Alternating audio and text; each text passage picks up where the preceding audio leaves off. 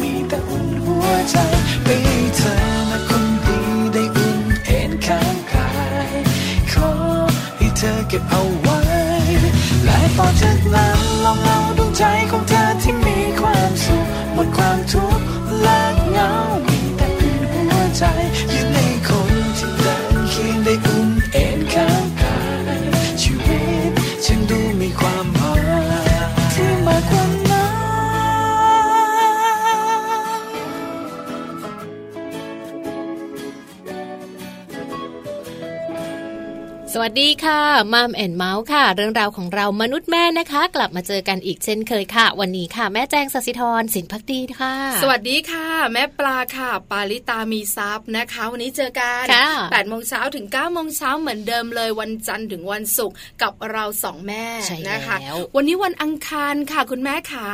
มีเรื่องเกี่ยวข้องกับการดูแลเจ้าตัวน้อยมาคุยกัน แต่วันนี้นะคะ เป็นเรื่องที่คุณพ่อคุณแม่หลาย ๆ ครอบครัว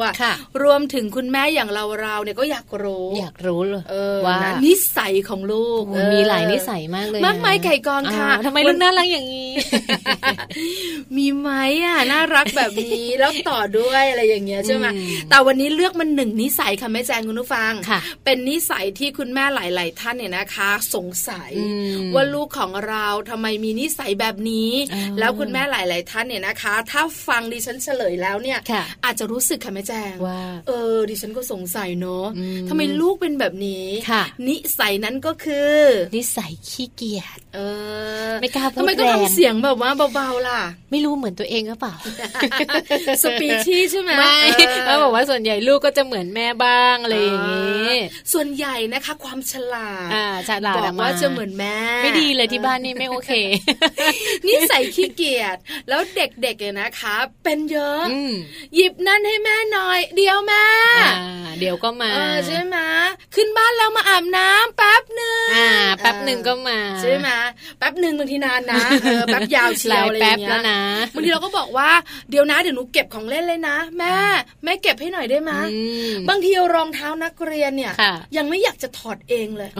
ใช่ไหมคือหลายๆคนเนี่ยนะคะ เป็นเด็กที่แบบว่าไม่อยากทำอะไรเลย หรือเรียกการภาษาบ้านๆเนี่ยนะคะ อย่างที่คุณแม่เข้าใจกันก็คือขี้เกียจเออเนาะแล้วทำไมลูกถึงขี้เกียจนั่นน่ะสิมัมซอรี่วันนี้นะคะจะมีบอก แต่บอกเลยนะคุณแม่ขาแอบสะเทือนกันบ้างล่ะ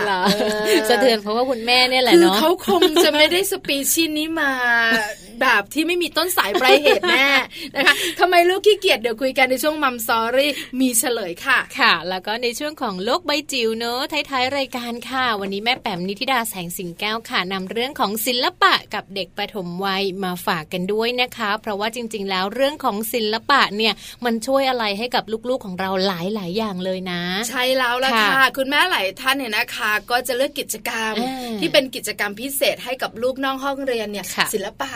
จะเป็นการวาดรูป จะเป็นการแบบว่าปั้นอะไรอย่างนี้ใช่ไหมคะก็จะค่อนข้างมีหลากหลายครอบครัว วันนี้มาดูกันว่าศิลปะเนี่ยนะคะ กับเด็กปฐมวัยจะเป็นยังไงบ้างนะคะ แล้วก็ในช่วงของ Happy Tip for Mom ค่ะ เคล็ดลับดีๆนะคะนำมาฝากคุณแม่กันเช่นเคยค่ะ วันนี้เรามาติดตามกันนูกับเรื่องของเด็กหัวร้อนค่ะ เดี๋ยวเดี๋ยวเดี๋ยวแม่แจ้งพอพูดถึงคำว่าเด็กหัวร้อนเนี่ยนะคะ หลายคนบอกว่าลูกฉันเป็นหวัดเล่นหัวเด็กหัวร้อนเนี่ยนะคะ บอกเลยใครขึ้น ไม่ใช่ เช็ดตัวด่วนนะคะอะไรอย่างเงี้ยไม่ใช่ไม่ใช่รับกันทันนะคู่เนี้ย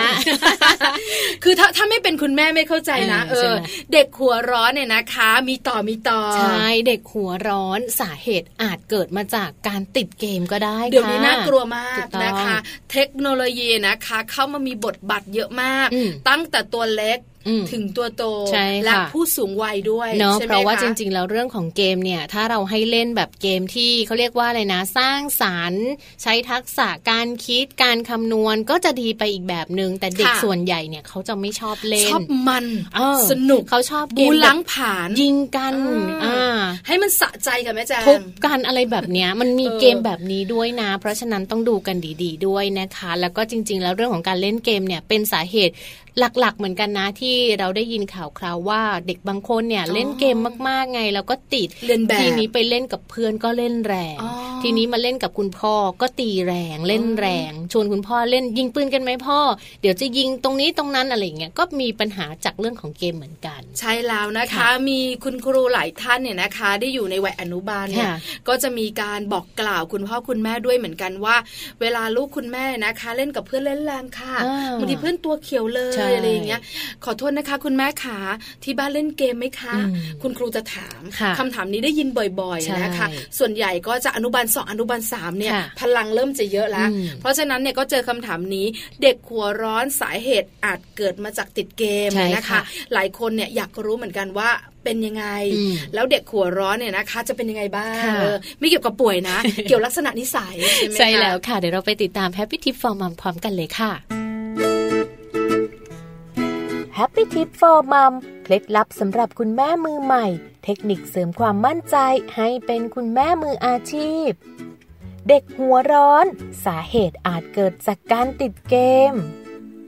การเล่นเกมค่ะทำให้ลูกๆของคุณแม่หลาย ๆ คนมีความสุข สนุกแล้วก็รู้สึกผ่อนคลาย แต่ว่าถ้าเล่นทุกวันค่ะ อาจจะทำให้เกิดการติดเกม และส่งผลกระทบต่อสุขภาพกาย สุขภาพจิต และการเรียนรู้ของลูกๆได้เหมือนกันนะคะ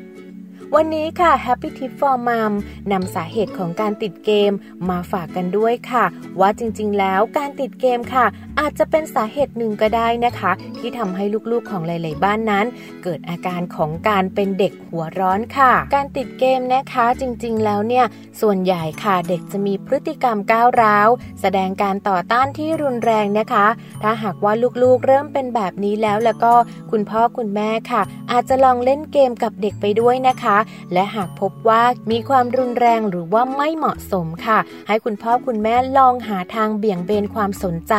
เพื่อไปเล่นเกมอื่นที่ดีกว่า และได้ประโยชน์มากกว่านะคะ หรือวิธีการต่อมาค่ะ ระหว่างที่เล่นเกมกับลูกๆ หรือว่าหลังเล่นเกมนั้นจบแล้วนะคะ ให้ลองนั่งคุยกับลูกๆค่ะ โดยดึงส่วนดีของเกมนั้นมาคุยเพื่อเป็นการแลกเปลี่ยนความคิดเห็นกัน และเพื่อเป็นการสอนไปด้วยในตัวนะคะ เมื่อรู้สึกว่าลูกๆค่ะ เริ่มมีอาการดีขึ้น ให้คุณพ่อคุณแม่ค่ะ พยายามดึงลูกเข้ามาให้สนใจในกิจกรรมอื่นนะคะ นอกจากการเล่นเกม โดยอาจจะเริ่มให้ทำบ้างนิดหน่อยหรือว่าให้เริ่มทำบ่อยๆ เพื่อให้เกิดความเคยชินค่ะ กิจกรรมอื่นๆ นั้นก็อย่างเช่น กิจกรรมการเล่นกีฬาด้วยกัน การออกกำลังกายด้วยกัน หรือการเล่นดนตรีด้วยกันค่ะสำหรับปัจจัยหลักเลยนะคะ อีกอย่างหนึ่งนอกจากตัวเกมแล้วเนี่ยอาจจะเป็นผลมาจากตัวของลูกๆเองค่ะ บางคนนั้นอาจจะมีความเสี่ยงต่อการติดเกมมากกว่าลูกๆของบ้านอื่นๆนะคะ เช่นอาจจะเป็นเด็กสมาธิสั้นค่ะ อาจจะเป็นเด็กที่มีปัญหาทางอารมณ์รวมถึงอาจจะเป็นโรคซึมเศร้านะคะ และเด็กบางคนอาจจะมีปัญหามาจากทางโรงเรียนก็เป็นได้เช่นเดียวกัน ดังนั้นวิธีการรับมือนะคะ กลุ่มเด็กติดเกมกลุ่มนี้เนี่ยสามารถทำได้ค่ะ แล้วก็ทำไม่ยากด้วยนะคะ หากว่าคุณพ่อคุณแม่ค่ะ ที่อยู่ที่บ้านแล้วนะคะ ยังไม่มีการตั้งกฎหรือว่าตั้งกติกาในการเล่นเกม เราสามารถที่จะตั้งกฎกติกาได้นะคะจำเป็นมากๆเลยค่ะ ที่จะต้องมีการพูดคุยกันนะคะ ระหว่างคุณพ่อคุณแม่แล้วก็ลูกค่ะ แล้วก็ทำให้ลูกนั้นเข้ามามีส่วนร่วมในการวางกติกา การกำหนดเวลาการเล่นค่ะ และที่สำคัญต้องหลีกเลี่ยงเรื่องของการดุการบน่นการตำหนิหรือว่าการใช้อารมณ์รวมถึงถ้อยคำรุนแรงนะคะลององเปลี่ยนจากคำเหล่านี้ มาเป็นเรื่องของการแสดงออกถึงความเห็นใจ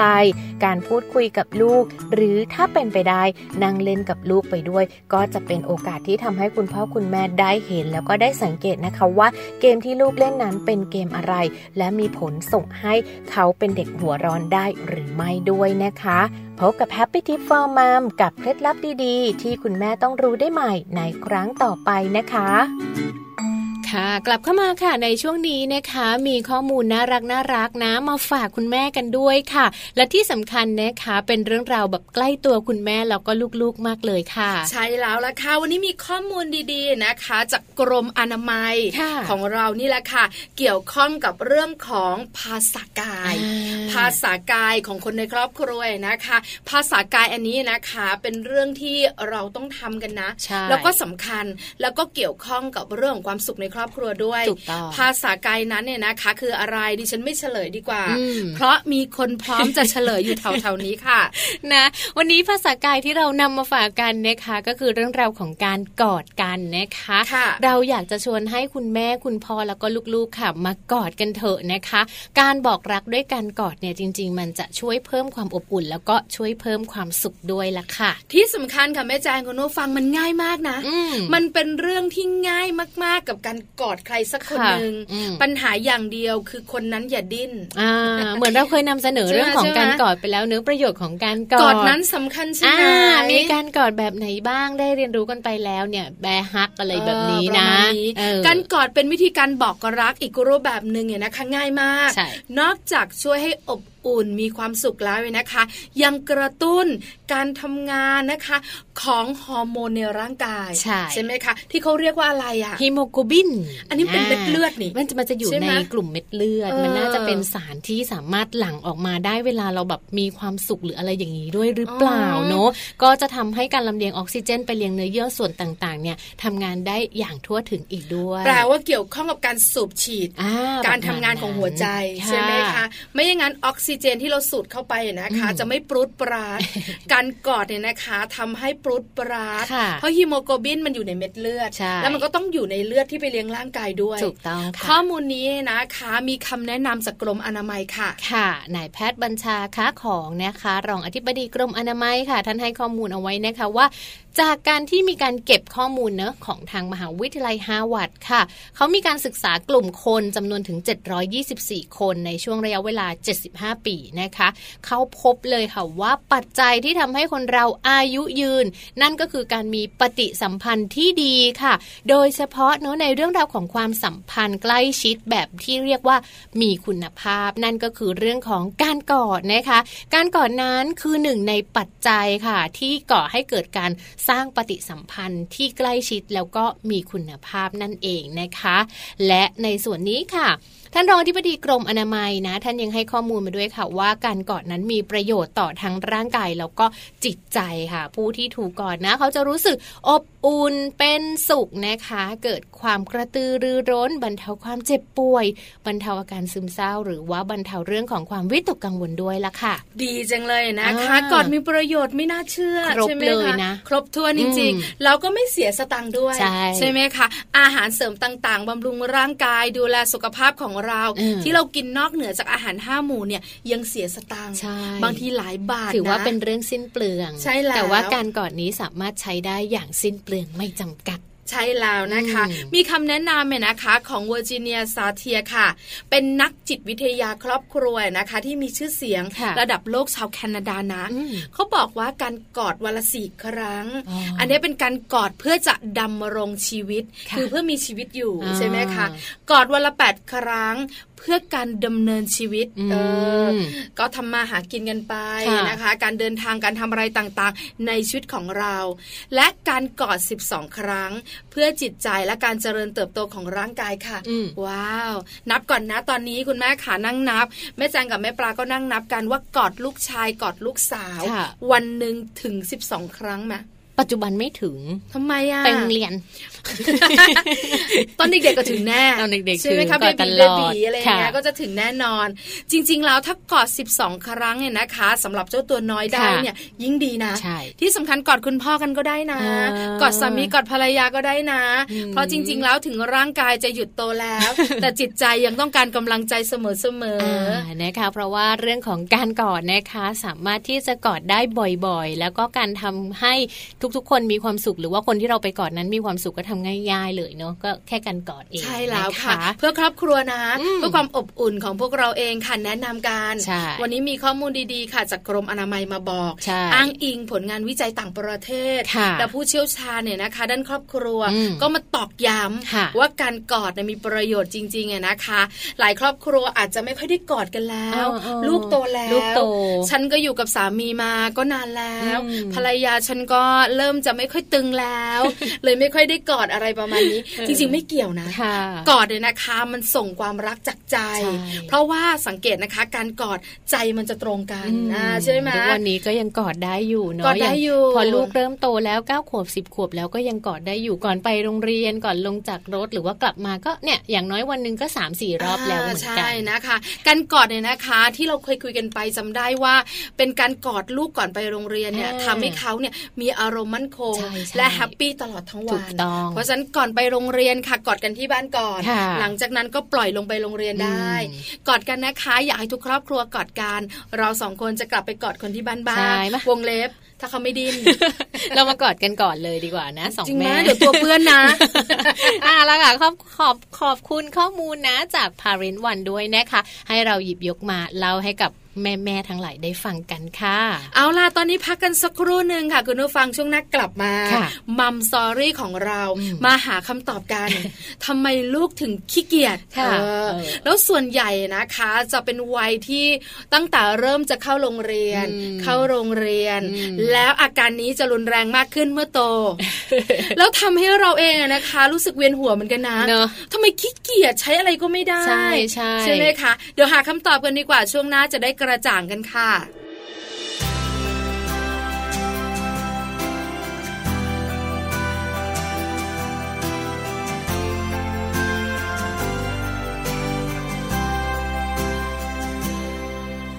ไม่มีอะไรคู่ควร ไม่มีอะไรเข้ากัน ไม่เคยมีวันที่เธอจะมาสนใจ ไม่หันมามองบังเลย ไม่รู้ได้ซ้ำว่าใคร ที่อยู่ไม่ไกล เขาแอบมีใจไว้ให้เธอ ไม่เคยไปเสนอไปบอกให้รู้ ก็กลัวเธอจะรู้แล้วทำเหินห่างกันไป หากว่าฉันนั้นมีคาถา สักครั้งมันคงจะง่ายได้ ฉันก็คงจะใช้บัน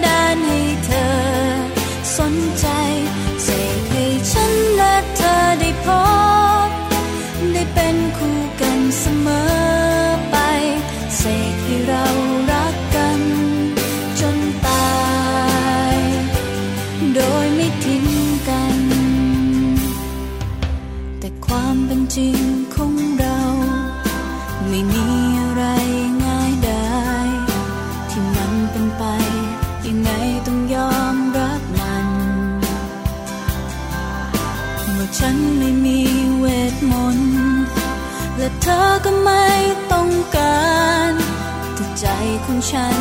ก็บอกว่ามันรักเธอ ไม่เคยไปเสนอไปบ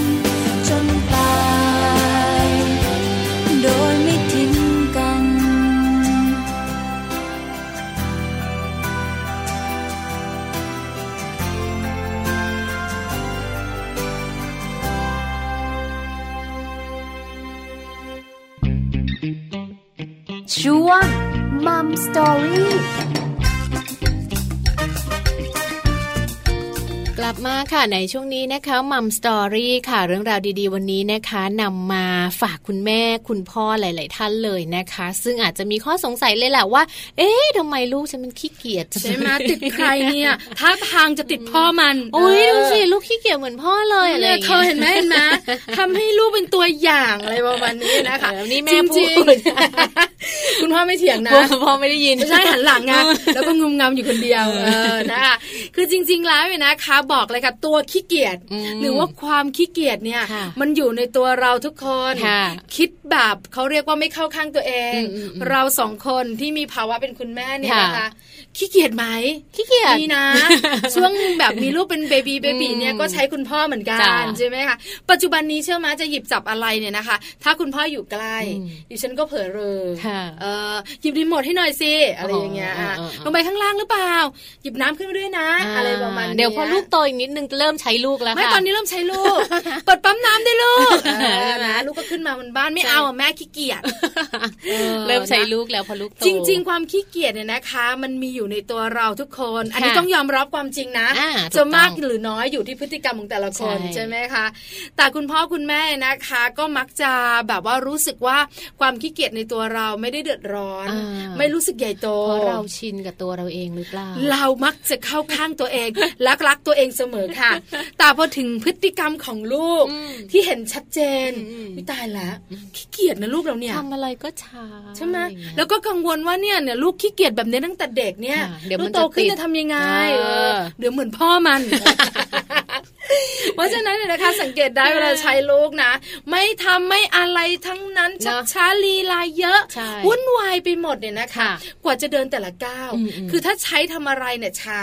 แต่ท่านเล่นของตัวเองโอ้โหเร็วปรุดมองเลยไม่เห็นฝุ่นเลยนะอ่าใช่หมวิ่งไปคะเลยแบบฝุ่นตลบเลยใส่เกียร์เข้าไปเลยเนี่ยค่ะเพราะฉะนั้นวันนี้นะคะมัมสอรี่ของเราจะมาบอกคุณแม่อืมจะมาบอกคุณพ่อกันค่ะ ว่าทำไมลูกถึงขี้เกียจยอมรับความจริงกันนะคะ นอกจากเราจะรู้แล้วนะคะว่าทำไมลูกถึงขี้เกียจเนี่ยเราจะมีข้อมูลดีๆ มาฝากกันด้วย เพราะว่าถ้าเรารู้ว่าลูกขี้เกียจจากอะไรแล้ว เราจะต้องมาหาวิธีการในการแก้ปัญหานี้ด้วยใช่ไหมบอกให้กลุ้มใจว่าขี้เกียจเพราะอะไรอย่างเดียว เดี๋ยวอกแตกตายกันค่ะใช่ไหมเพราะฉะนั้นเนี่ยต้องบอกวิธีการแก้ไขกันด้วย จริง ๆ มีโดยประมาณในสี่ข้อหลักๆ ข้อแรกกันดีกว่าค่ะแม่แจ้งค่ะ ปัญหาของลูกโนที่ลูกแบบว่าชอบไม่ทำนู่นไม่ทำนี่ขี้เกียจบ้างล่ะหรือว่าทำอะไรช้าบ้างแหละ อาจจะสืบเนื่องมาจากว่าพ่อกับแม่เนี่ยไม่ยอมมอบหมายหน้าที่ให้กับลูกนั่นเองค่ะ หน้าที่รับผิดชอบของเขาดิฉันยังนึกไม่ออกเลยนะ ก็อย่างเช่นเรื่องของการเรียนเรื่องของการบ้านอะไรแบบนี้ไงคือเรามักจะรู้สึกว่าลูกยังเล็กอยู่ จะทำอะไรได้ จริง ๆ แล้วเนี่ยนะคะ หน้าที่และการฝึกความรับผิดชอบเนี่ยสำคัญ เพราะฉะนั้นเนี่ยนะคะ ลูกของเรามีหน้าที่สำคัญคือเรียนหนังสือกลับมาบ้านเนี่ยนะคะต้องทำกันบ้านขี้เกียจทำกันบ้านมีเยอะมากคุณแม่หลายท่านบ่นเนี่ยนะคะ บอกว่าจะให้ทำกันบ้านนะ เชื่อไหมสิบห้านาทีกอไก่ขอไข่งองูยังไม่มาเลยอะใช่ไหมเราก็ต้องเคี่ยวเข็นกันเยอะมาก แต่เวลาเล่นเนี่ยนะคะโอ้โหแบบว่าเร็วปุ๊ดปราดแล้วก็เล่นเนี่ยนะคะ บอกเลยไม่ต้องมีตัวช่วย เล่นได้เต็มที่สองชั่วโมงไม่มีเหนื่อยแต่เวลาเขียนกอไก่ขอไข่ทำกันบ้านคิดเลขเอ้ยเวียนหัวเมื่อยมือเสร็จตัวหนึ่งเหนื่อยแล้วเออใช่เป็นแบบนี้นะคะ เพราะฉะนั้นเนี่ยอยู่ที่คุณพ่อคุณแม่ พอเป็นแบบนี้ไงพอลูกแบบว่า โอ้ยแม่เหนื่อยอะเขียนกอไก่นะหูเขียนต้องสามบรรทัดแน่เขียนตัวเดียว พักก่อนได้ไหมคุณแม่ก็เออเออเออพักก่อนก็ได้ไปเล่นก่อนมันกลายเป็นการสร้างนิสัยที่ลูกบอกว่าอ๋อ ไม่เป็นไร ไม่ต้องทำก็ได้ครั้งนี้ทำได้เดี๋ยวครั้งหน้าก็ทำอีก เพราะฉะนั้นค่ะข้อแรกที่ลูกขี้เกียจก็คือคุณพ่อคุณแม่ไม่ได้มอบหมายหน้าที่ให้กับเขาใช่ค่ะเพราะฉะนั้นเนี่ยนะคะเขาก็จะไม่ต้องรับผิดชอบ แล้วก็ขี้เกียจไม่อยากทำอะไรด้วยตัวเอง ที่สำคัญจะเป็นนิสัยของเขาเลยคือชินกับการให้คนอื่นทำให้ กระเป๋านักเรียนเชื่อมาแค่จะหยิบมาเนี่ยจากที่วางเพื่อจะมาเปิด แล้วหยิบกันบ้านกลางแล้วทำกันยังไม่ทำเลยบางทีคุณแม่ทำให้ไงใช่คุณพ่อกางโต๊ะเรียบร้อย หยิบหนังสือมาวาง ดินสอยางลบพร้อม มีโคมไฟตั้ง ลูกมันนั่งอย่างเดียว อย่างเดียวนั่งอย่างเดียวเออนะแล้วเป็นแบบนี้พอถึงเวลาเนี่ยนะคะเขาทำเสร็จเขาก็วางทุกอย่างแล้วเขาก็ไปเล่นเขาก็ไม่เก็บ เพราะฉะนั้นเนี่ยนะคะ คุณพ่อก็มานั่งเก็บ วันไหนไม่แบบว่าไม่มีธุระปะปังก็ไม่บ่นวันไหนมีธุระเยอะวุ่นวายก็จะบ่นทำไมหนูไม่ทำหนูไม่หนูขี้เกียจอย่างนี้ ก็ไม่สอนสาเหตุมาจากคุณพ่อนั่นแหละนะคะหรือคุณแม่ก็ทำแบบนี้แหละเนอะคุณพ่อคุณแม่บางรายเนอะที่อาจจะทำนิสัยแบบนี้อยู่หรือว่าทำตัวอย่างแบบนี้ให้ลูกอยู่เนี่ย เลิกก่อนนะคะ ปัจจุบันเป็นเยอะ เพราะคุณพ่อคุณแม่เนี่ยนะคะ รักเจ้าตัวน้อยมากแล้วก็เหมือนแบบคุณพ่อคุณแม่ดูแลทุกอย่างบางคนทำกันบ้านให้ก็มีนะ ถ้าลูกขี้เกียจอันนี้ก็ไม่ดีเนอะใช่ไหมมีคุณครูหลายท่านบ่นเหมือนกันเพราะฉะนั้นเนี่ยนะคะ คุณแม่ขาเท่ารู้ว่าเป็นแบบนี้ เริ่มต้นแก้ไขกันง่ายๆ ใช่ค่ะ การแก้ไขง่าย ๆ เลยนะ เริ่มที่ตัวคุณพ่อคุณแม่ก่อนเลยนะคะ เราจะต้องมอบหมายหน้าที่รับผิดชอบให้กับลูก เรียกว่าต้องเหมาะสมตามวัยด้วยเนอะอย่างเช่นวัยอนุบาลเขายังไม่สามารถช่วยงานบ้งงานบ้านได้อะไรเงี้ยเราก็ให้เขาเนี่ย กลางจัดกันไอการบ้านเองนะหยิบหนังสือมาเองทำการบ้านเสร็จก่อนถึงจะมีโอกาสได้เล่น อย่าไปยอมให้ลูกแบบเล่นก่อนแล้วค่อยมาทำการบ้านใช่แล้วนะคะถ้าเป็นวัยที่แบบว่าโตขึ้นมานิดนึงก่อนเข้าโรงเรียนเนี่ยนะคะ สอนเรื่องหนึ่งก็คือการเก็บของเล่น อันนี้สำคัญนะ เพราะถ้าคุณแม่ไม่ได้สอนตั้งแต่เด็กเนี่ยนะคะ โตขึ้นสอนยากมากเขาก็จะไม่เก็บเนาะแล้วก็จะมีหน้าที่ของเราที่ต้องเก็บใช่ไหมคะเพราะฉะนั้นเนี่ยถ้าวัยเด็กๆ ก็สอนแบบหนึ่งพอเริ่มโตนะคะ ก็เริ่มต้นอาจจะให้ช่วยงานบ้านเล็กๆน้อยๆเริ่มจากการเก็บผ้าพับผ้าห่มตัวเองอะไรประมาณนี้นะคะ ให้เขารู้หน้าที่ไม่อย่างนั้นเนี่ยนะคะ คุณแม่ขาจะปากเปียกปากแฉะเมื่อโตขึ้นจะยากมากแล้วเวลาเปิดประตูห้องไปในห้องลูกชาย ห้องลูกสาว นี่คืออะไรนี่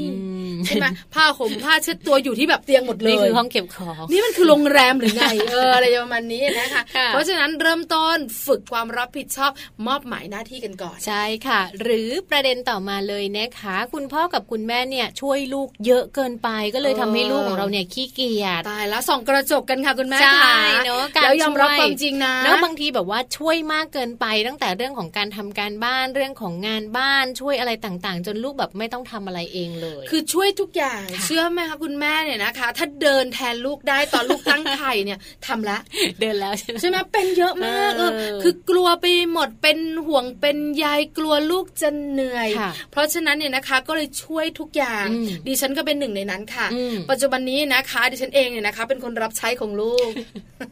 แล้วพยายามจะสอนเขานะ ยากมาก แล้วก็รู้สึกว่าทำไมหนูขี้เกียจจังเลยเนี่ย ใช่ไหมบางทีแบบของเล่นอย่างเงี้ยโดมิโนอย่างเงี้ย เก็บของเล่น แม่เก็บสิเก็บไม่ได้นะโหมันหมุนยาก แล้วแม่ก็เก็บเราก็เก็บใช่ไหมเนี่ยแหละคุณแม่ช่วยเหลือมากเกินไปนะคะ พอเราช่วยเหลือลูกมากเกินไปแบบเนี้ยค่ะ ลูกเขาก็จะทำอะไรไม่เป็นเขาจะช่วยเหลือตัวเองไม่ได้ เขาต้องรอให้คนอื่นมาช่วยเขาก็จะเรียกแม่พ่อนั่นแหละมาช่วยใช่ไหมบอกว่ากินข้าวสิลูกไปตักข้าวตักไม่เป็นตักไม่เป็นแล้วก็นั่งรออยู่ที่โต๊ะป้อนหน่อย ตักเข้าปากไม่ได้ใช่ไหมแต่เวลาเห็นแบบว่าอะไรที่ถูกใจไปกินนอกบ้านเห็นสดโทกสดโทกคือเป็นอย่างนี้เราช่วยเขาทุกอย่างจริงๆนะคะ บางทีอยู่กับคุณตาคุณยายคุณปู่คุณย่าเด็กกลับมาจากโรงเรียนเนี่ยช่วยแม้กระทั่งถอดรองเท้านักเรียน ถอดถุงเท้า ถอดเสื้อผ้าเปลี่ยนเสื้อผ้าจับมือหลานไปล้างอะเวลาจะกินอะไรก็นั่งโต๊ะอันล้ออาหารว่างมา ทุกอย่างคือมีอย่างเดียวที่เขาทำได้คือเคี้ยว ถ้าทำแทนได้เคี้ยวป้อนแล้ว ใช่แล้วเลยค่ะเพราะฉะนั้นถ้าเป็นแบบนี้นะคะ ลูกก็จะขี้เกียจเพราะโตขึ้นเขาก็จะสั่งแล้วเขาก็จะใช้คนอื่น แล้วก็ไม่ทำอะไรเองเนาะถ้าลูกมีอาการแบบนี้หรือว่าหลาย ๆ บ้านช่วยหลูช่วยเหลือลูกเยอะเกินไปนะคะ เรามาดูวิธีการแก้ไขกันนะคะหนึ่งเลยเนี่ยเราต้องช่วยเหลือลูกให้น้อยลงค่ะ ปล่อยให้ลูกเขาได้แก้ปัญหาเองมากขึ้น และต้องไม่คิดแทนนะคะว่าหอยลูกทำไม่ได้คุณแม่หลายคนเป็นแบบนี้ค่ะแม่จาง นี่พ่อทำไมไม่ให้ไม่ช่วยลูกเนี่ย ลูกทำไม่ได้เดี๋ยวก็ตกลงมาหรอกนะใช่ไหมบางทีแบบว่าเด็กตัวเล็กๆเนี่ยนะคะ อาจจะแบบกลางอะไร โต๊ะของตัวเองเล่นอะไรอย่างเงี้ยอะไรอย่างเงี้ยหรือไม่ก็เป็นกระโจมอะไรเงี้ยแล้วลูกก็แบบว่าบางทีแบบเหล็กมันหลุดนิดนึงเงี้ยทำไมไม่ทำให้ลูกเนี่ย เดี๋ยวนะลูกไม่ต้องทำมานั่งใกล้ๆแม่ลูกพ่อไปทำเยอะนะใช่แล้วพ่อก็ทำทุกอย่างแล้วของเล่นบางอย่างเนี่ยนะคะ บางทีตัวเองเนี่ยก็เล่นแต่เล่นแล้วอาจจะแบบว่าเปิดสวิตไม่สุดอะไรประมาณนี้นะคะ แล้วก็แบบพอของเล่นแบบ ไม่ดังมันไม่เดินมันไม่ได้ใช่ไหมไม่รู้จักแก้ปัญหาก่อนไม่รู้จักช่วยตัวเองก่อน มีอะไรก็เรียกพ่อ มีอะไรก็เรียกแม่ ใช่ค่ะ นั่นก็คือสิ่งที่ถือว่าเป็นสิ่งที่ผิดเนอะเราจะทำให้ลูกเนี่ยเขาไม่ไม่รู้ว่าเขาจะต้องแก้ปัญหาอะไรยังไง ถ้าหากว่าเขาต้องไปเจอวันที่คุณพ่อกับคุณแม่ไม่ได้อยู่กับเขาอย่างเงี้ยเวลาเขาไปโรงเรียนอย่างเงี้ยเขาก็ไม่รู้ว่าเขาจะต้องแก้ปัญหายังไงเฮ้ยปกติพ่อก็อยู่แม่ก็อยู่ แต่พอพ่อกับแม่ไม่อยู่เขาจะหาใครเขาจะแก้ปัญหาต่างๆ แบบนี้ไม่ได้เนี่ยบอกเลยนะคะแม่แจงคุณผู้ฟัง ไม่ได้สปอยลูกเราเหมือนเราไม่ครูเขาไม่มีเวลามาดูเด็กสามสิบคนภายในระยะเวลาพร้อม ๆ กันเลยอย่างเงี้ยเนาะถึงจะมีครูหลายคนเนี่ยนะคะ แต่คุณครูก็จะรู้ว่าวัยนี้ต้องช่วยตัวเองแล้ว คุณครูก็จะไม่ช่วยในในขณะที่คุณพ่อคุณแม่ช่วยทุกอย่าง เพราะฉะนั้นเนี่ยนะคะเด็กๆ หรือว่าลูกของเราอาจจะช้ากว่าเพื่อนในห้องถูกต้องใช่ไหมคะถ้าไม่อยากเนาะไม่อยากให้ลูกมีปัญหา หรือว่าไม่อยากให้ลูกมีพฤติกรรมแบบนี้นะคะ กลายเป็นเด็กขี้เกียจเนี่ยก็คือเราต้องเป็นคนที่คอยให้กำลังใจ คอยช่วยส่งเสริม แล้วก็คอยบอกเขาว่าลองทำแบบนี้สิเอาแบบนี้ไหมหรือ หาตัวเลือกให้เขา หนูทำได้หนูลองทำดูมันไม่เจ็บหรอกลูก ลองทำดูหนูลองหนูแกะออกมาสิเห็นไหมแกะได้บางคนเนี่ยนะคะ ของเล่นบางอย่างที่แบบว่าเป็นฝาครอบอย่างเงี้ยพอมันหลุดค่ะ ก็พ่อใส่ไม่เป็นทั้งทั้งที่มันก็แบบพยายามหมุนซ้ายหมุนขวามันก็ใส่ได้ใช่ใช่แล้วพ่อก็จะแบบวิ่งจีมาเลยนะ แล้วก็ใส่ให้นะนี่ก็เป็นปัญหาข้อที่สองเลยที่เป็นสาเหตุหลักๆ ที่ทำให้ลูกของเราเนี่ยกลายเป็นเด็กขี้เกียจนะคะเราเชื่อไหมคะมีวัยอนุบาลเตรียมอนุบาลไปโรงเรียน คุณครูอนุบาลเนี่ยนะคะ ที่อยู่ชั้นเตรียมเนี่ยเล่าให้ฟัง บอกว่าขนาดแบบว่าพอมาโรงเรียนวันสองวันแรกเนี่ย ฉี่อะยังให้คุณครูอะจับช้างน้อยให้เลยอะใช่ไหมเพราะว่าที่บ้านเนี่ยยังทำอยู่ คุณแม่จับให้ คือช่วงเตรียมอนุบาลก็มาสองขวบครึ่งเวลาจะฉี่ทีลูกก็มีหน้าที่ แอนเบ่งอย่างนี้เบ่งแล้วก็แอนแล้วคุณแม่ก็คอยจับจูบางทีไม่แอนด้วยนะแม่ต้องตบตูนให้แอนใช่แล้วพอมาโรงเรียนเนี่ยนะคะ คุณครูก็ตกใจ เพราะว่าพอเขาปวดฉี่คุณครูก็พาไปห้องน้ำแล้วเขาก็บอกว่าคุณครูจับช้างน้อยด้วยใช่ไหมแล้วคุณครูตกใจว่า คืออะไรครูต้องจับด้วยเหรอครับอะไรเงี้ยแล้วแล้วคุณครูก็เลยมาถามคุณแม่ไม่จับเดี๋ยวฉี่ไม่ออกใช่ไหมคุณแม่บอกอ๋อขอโทษนะคะ คุณครูขายอยู่ที่บ้านน่ะ คุณแม่ทำให้ค่ะ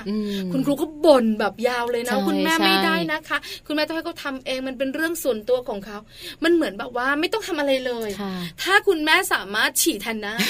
คุณแม่คงจะฉี่ เพราะฉะนั้นเนี่ยนะคะ อันนี้สำคัญมากต้องให้เขาจัดการตัวเอง แทนเยอะไปก็ไม่ดีนะคะ หรือคุณพ่อคุณแม่บางคนเนี่ยทำอะไรก็แล้วแต่ไม่เคยมีตารางเวลาไม่เคยกำหนดอะไรในสิ่งที่ลูกจะต้องทำหรือว่าในสิ่งที่ลูกไม่ควรทำตรงนี้มันจะทำให้ลูกเนี่ยเป็นเด็กที่ไม่มีวินัยค่ะเขาเรียกกันว่าครอบครัวสุดชิล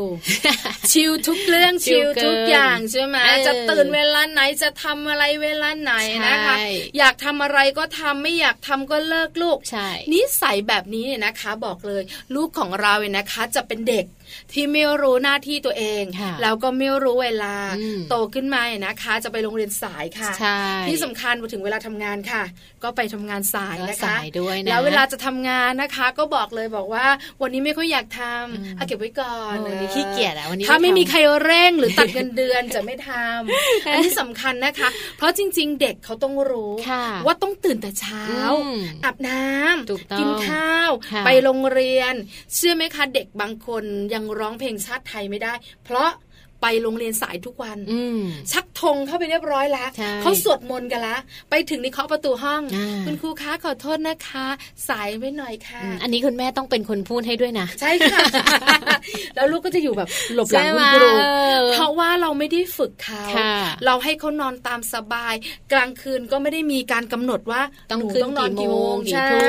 ใช่ไหมกี่โมงต้องนอนต้องเริ่มเข้าห้องกี่โมงแล้วต้องหลับแล้วนะเช้าต้องตื่นกี่โมง ลูกมีความสุขเขาเลาะเอิกอักก็ห้าทุ่มใช่ แล้วพอเช้าจะปลุกลูกได้ยังไงล่ะเธอ ตื่นไม่ได้ ลูกเพิ่งจะนอน ตื่นไม่ไหว เดี๋ยวเดี๋ยวเวลาไปโรงเรียนแล้วลูกปวดหัวแปดโมง ลูกเพิ่งจะขยี้ตา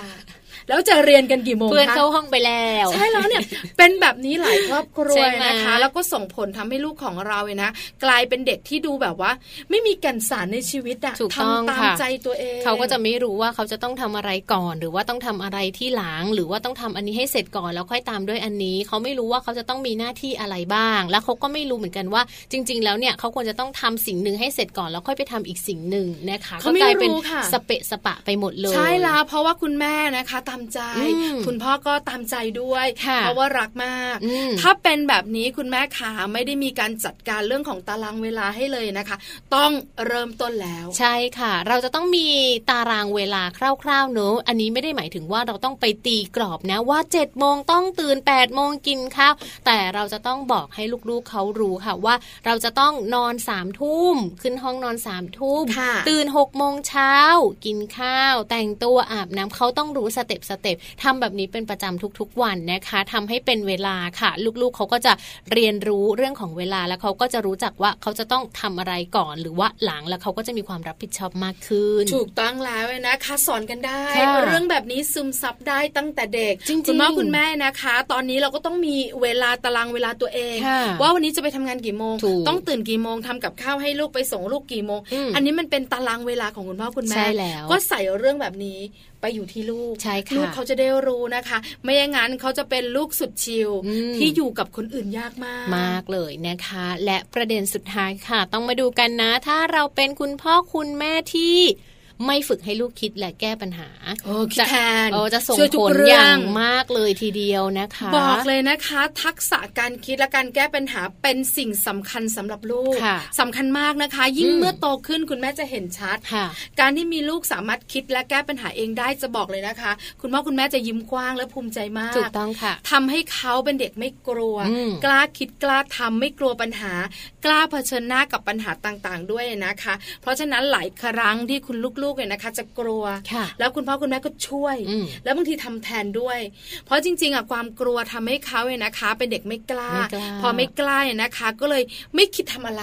เพราะว่ากลัวไปหมดเลยใช่พอจะทำก็กลัวผิด พอจะทำก็กลัวโดนว่า พอจะทำก็กลัวเฮ้ยมันไม่ใช่แล้วแม่ก็ตัวแม่ก็จะบ่นว่ามันไม่ใช่แบบนี้ต้องอย่างนั้นต้องอย่างนี้เดี๋ยวแม่ทำเองอะไรแบบนี้แม่ก็จะดึงมาทำหมดพ่อก็จะดึงมาทำหมดลูกก็คิดอะไรไม่ได้ทำอะไรไม่เป็นแก้ปัญหาเองไม่ได้ด้วยเชื่อไหมคะคุณนุผู้ฟังเด็กๆเนี่ยนะคะเขาจะมีกระเป๋าเล็กๆนะคะเป็นกระเป๋าห้อยคอ หรือกระเป๋าที่ใส่สตางค์เมื่อเขาโตแล้วเนี่ยนะคะก็ต้องมี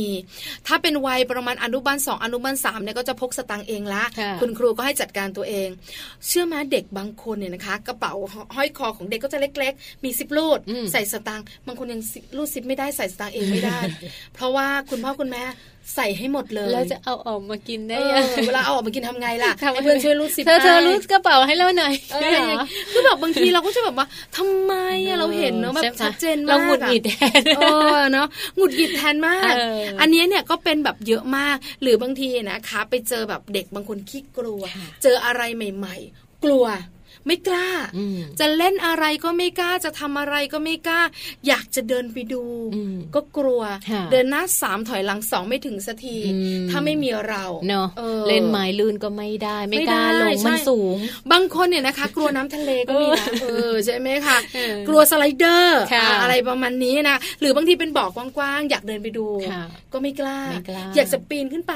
ก็กลัวตกนะเยอะอันนี้ก็เป็นปัญหาเลยนะคะ ส่งผลให้ลูกเนี่ยมีความกลัวอยู่ตลอดเวลา แล้วเขาก็จะไม่กล้าเป็นเด็กที่ไม่กล้าเผชิญกับปัญหา แล้วก็แก้ปัญหาเฉพาะหน้าไม่ได้ค่ะ ถ้าเป็นแบบนี้แล้วนะคะ เราจะต้องแบบปรับเปลี่ยนนิสัยของพวกเราบรรดาแม่ๆนะคะ เพราะว่าต้องให้ลูกเนี่ย เริ่มที่จะรู้คิดเอง ให้เขาตัดสินใจด้วยตัวเองอะหนูจะไปไม่ล่ะถ้าหนูจะไปหนูก็ไปได้เลย แม่รออยู่ตรงนี้แต่ถ้าไม่ไปก็อยู่กับแม่ตรงนี้ แต่หนูจะไม่รู้นะว่าข้างหน้ามีอะไร เราต้องบอกอย่างนี้เนาะถูกต้องค่ะ หรือว่าลองให้เขาแก้ปัญหาด้วยตัวเองก่อน อย่าเพิ่งรีบช่วยไปหมดทุกอย่างค่ะ เออ คุณแม่หลายท่านบอก ฉันทนไม่ได้จริงใช่ไหมใช่ไหมเออคือเวลาเห็นลูกแบบว่า จะแกะของอะไรสักอย่างหนึ่งที่มันพันกันอยู่เนี่ยแล้วลูกก็จะแบบว่าคือแบบขมวดคิ้วนะแล้วก็ทำอยู่นะ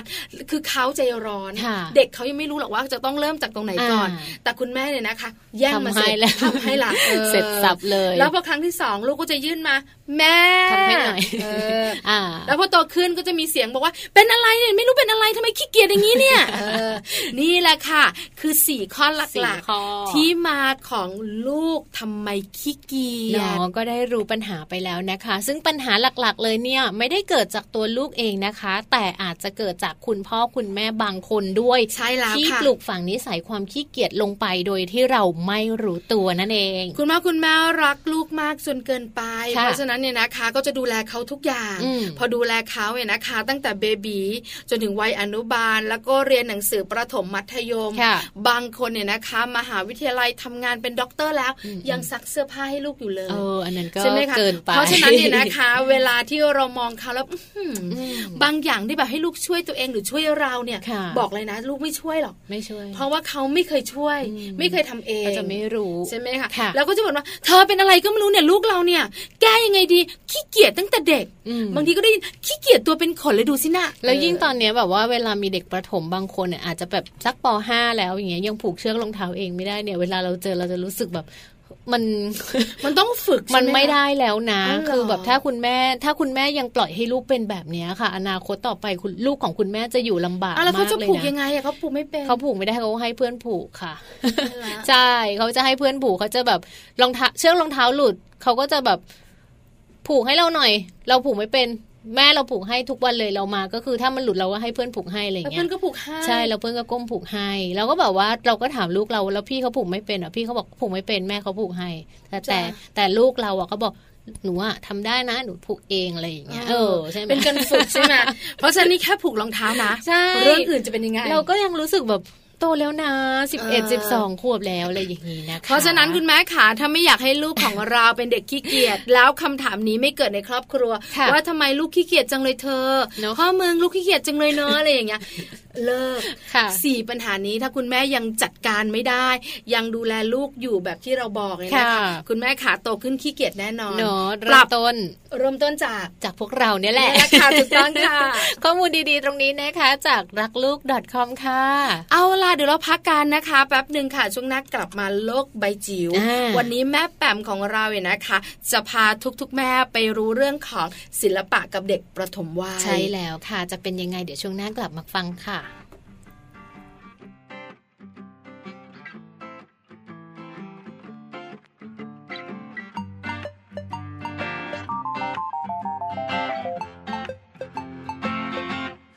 ธอเคยถามกับฉัน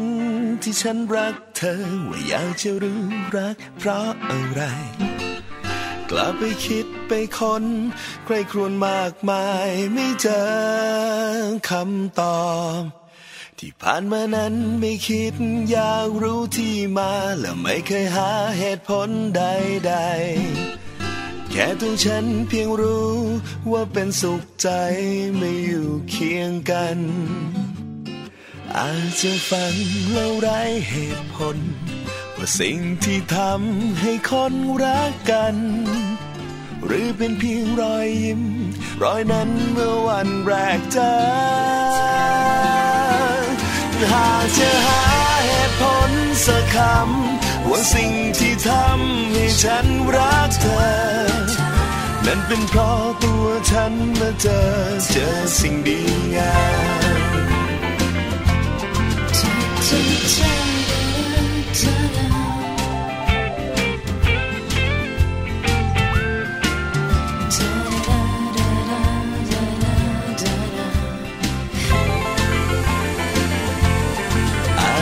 ฟังแล้วไร้เหตุผล ว่าสิ่งที่ทำให้คนรักกัน หรือเป็นเพียงรอยยิ้ม รอยนั้นเมื่อวันแรกเจอ หากจะหาเหตุผลสักคำว่าสิ่งที่ทำให้ฉันรักเธอ นั่นเป็นเพราะตัวฉันมาเจอเจอสิ่งดีงามหากจะหาเหตุผลสักคำว่าสิ่งที่ทำให้ฉันรักเธอ นั่นเป็นเพราะตัวฉันมาเจอเจอสิ่งดีงาม แต่วันฉันพบเธอ ก็เจอแต่สิ่งดีงามตั้งแต่วันฉันพบเธอ ไม่เจอแต่สิ่งดี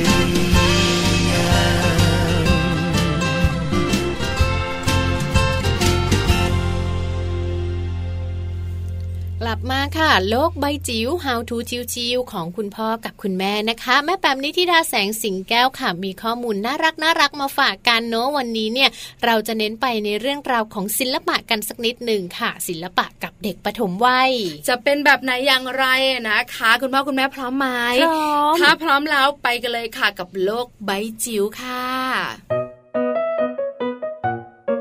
โลก ใบจิ๋วโดยแม่แบบนิชิราแสนสีแก้วครับ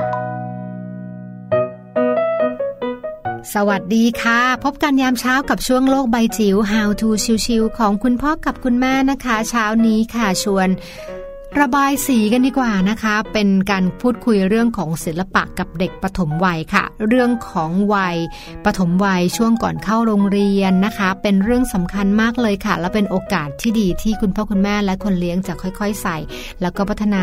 ทักษะต่างๆนะคะ ที่เราอยากให้เขาได้เนี่ยแล้วก็ติดตัวไปจนโตนะคะ วันนี้เป็นข้อมูลจากคณะครุศาสตร์ ราชพัฒนครศรีธรรมราชค่ะแนะนำเรื่องของศิลปะกับเด็กเล็กนะคะ บอกว่า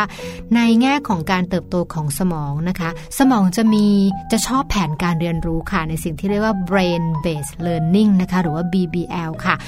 คือเด็กๆจะเรียนรู้ได้จากอะไร ไม่ใช่เรียนรู้จากการท่องจำแน่นอน แต่เป็นการเรียนรู้จากการฝึกปฏิบัติจริง และการถูกกระตุ้นด้วยประสาทสัมผัส การมีประสบการณ์ตรง การเรียนรู้ผ่านการสังเกต และการฝึกกิจกรรมที่ค่อนข้างหลากหลายนะคะ ศิลปะเป็นอันหนึงค่ะที่จะเป็นตัวช่วยในการพัฒนาใยประสาท ของสมองนะคะ ให้เขาสามารถเชื่อมโยงกัน สามารถเข้าใจเรื่องราวต่างๆ ของสังคมในขณะเดียวกัน ศิลปะยังช่วยทำให้เด็กๆ รู้สึกผ่อนคลายค่ะ เพิ่มโอกาส ให้เขาได้แสดงความคิด แสดงความรู้สึกผ่านศิลปะ แล้วก็กิจกรรมที่สร้างสรรค์ ดังนั้น เรื่องของศิลปะจึงเป็นเรื่องของการจัดการความรู้ แล้วก็ทักษะด้วยนะคะ ซึ่งในแวดวงครุศาสตร์ค่ะ มองว่าศิลปะจะเป็นเครื่องมือสำคัญในการพัฒนาเด็กหนึ่งคนให้เติบโตได้อย่างเป็นเด็กที่มีคุณภาพเลยนะคะ คราวนี้เนี่ยศิลปะแบบไหนเนาะที่จะเหมาะนะคะสำหรับเด็กๆ เล็ก ๆนะคะ ลองมาดูเนาะอันแรกนะคะที่คุณครูแนะนำก็คือกิจกรรมพวกเป็นงานปั้นนะคะ ไม่ว่าจะเป็นปั้นดินเหนียว หรือว่าแป้งโดเนาะหรือว่าปั้นน้ำมันนะเดี๋ยวนี้ก็มีพวกอุปกรณ์ต่างๆ ที่จะช่วยเรื่องของการเรียนรู้ได้ค่อนข้างเยอะ แล้วก็เป็นการทำจากวัสดุที่ปลอดภัยนะคะ เราก็ เปิดโอกาสให้เด็กๆ ได้ปั้นได้ใช้กล้ามเนื้อมือนะคะ ใช้การประสานของสายตานะคะของมือการสังเกตต่างๆเนี่ยครบเลยสำหรับกิจกรรมงานปั้นนะคะ ถัดมาค่ะก็เบสิกสุดๆ เลยแต่ว่าใช้ได้ทุกยุคทุกสมัยนะคะ ก็คือการวาดภาพระบายสีค่ะ ไม่ว่าจะเป็นสีน้ำ สีเทียน สีดินสอนะคะ หรือว่าการหยดสี การเทสี การระบายสี การเป่าสีการละเลงด้วยสี การใช้วัสดุปั๊มปั๊มสีนะคะ เช่นอย่างฟองน้ำนะสำลีต่างๆเนี่ยเด็กๆจะเรียนรู้ว่าโอกาสในการที่จะสามารถสร้างสรรค์งานศิลปะเนี่ยมันเยอะมากๆทีเดียวนะคะ ต่อมาศิลปะแบบงานกระดาษดีกว่าอันนี้ก็ไม่ยากนะคะ จะเป็นการฉีก การพับการตัด การปะนะคะได้หมดเลยแล้วค่ะแล้วก็รวมไปถึงกิจกรรมการประดิษฐ์จากวัสดุต่างๆ แล้วก็รวมถึงวัสดุเหลือใช้นะคะ ไม่ว่าจะเป็นเอาแกนทิชชู่เนาะมาประดิษฐ์เป็นของเล่นนะคะการทำหน้ากากจากจานกระดาษอย่างเงี้ยนะคะเอาหลอดเอามาสร้างสรรค์เป็นผลงานอะไรบางอย่าง กระดาษหนังสือพิมพ์ กระดาษ magazine นะคะพวกนี้สามารถเอามาใช้ได้หมดเลยนะคะ ซึ่งก็อยู่ที่คุณพ่อคุณแม่นะคะ แล้วก็คุณครูค่ะจะใช้จินตนาการแล้วก็สร้างโอกาสในการที่เด็กๆ จะได้สร้างสรรค์งานศิลปะสวยๆ ดีๆนะคะ แล้วก็มากไปกว่านั้นก็เป็นการฝึกพัฒนาการเรื่องของการประสานกล้ามเนื้อนะคะต่างๆ โดยเฉพาะอย่างยิ่งกล้ามเนื้อมัดเล็กนะคะกับกับสายตาค่ะ ตรงนี้นะคะเป็นสิ่งที่สำคัญค่ะ แล้วก็ในช่วงของการทำกิจกรรมศิลปะก็ ละเลยไม่ได้นะคะ เพราะว่าข้อแนะนำก็คือว่าต้องมีการจัดสภาพแวดล้อมที่เหมาะสมด้วยค่ะ ไม่ว่าจะเป็นแสงสว่างนะคะ หรือว่าการสร้างบรรยากาศอากาศที่อยู่ในภาวะที่กำลังสบายๆเสียงดนตรีเบาๆ บรรยากาศที่ผ่อนคลายค่ะ ตรงนี้จะเป็นการช่วยเชื่อมโยงสมองส่วนประสาทสัมผัส กับสมองส่วนที่ควบคุมกล้ามเนื้อให้พัฒนาไปพร้อมๆกันเลยละค่ะ ก็ฝากเอาไว้นะคะสำหรับเทคนิคนะคะการเตรียมการจัดการเรื่องศิลปะนะคะให้กับเด็กเล็ก ๆ ของเรา ขอให้มีความสุขแล้วก็เพลิดเพลินกับงานศิลปะในวันนี้ค่ะ โลบายจิ๋วโดยแม่แบบนิชิราแสนสีแก้วครับค่ะ ขอบคุณข้อมูลดีๆนะคะ จากแม่แป๋มนิธิดาแสงสิงแก้วด้วยส่งเสียงมาให้เราได้อุ่นใจ รู้ข้อมูลแล้วก็นำไปใช้ได้ทุกๆวันเลยค่ะ ใช่แล้วล่ะค่ะ นี่คือข้อมูลดีๆ ทั้งหมดของวันนี้ของมัมแอนเมาส์เรื่องราวของเรามนุษย์แม่นะคะ ส่วนใหญ่นะคะ การเลี้ยงดูลูกๆเนี่ยนะคะ ที่เราคุยกันในทุกๆ สัปดาห์เนี่ยก็จะมีเรื่องของที่มาที่ไป ไม่พ้นตัวคุณแม่นั่นแหละ ที่ดูแลเขาปลูกฝังเขานะคะบางทีการรักลูกมากจนเกินไป มันก็ส่งผลร้ายเหมือนคำพูดที่เขาบอกว่าพ่อแม่รังแกฉัน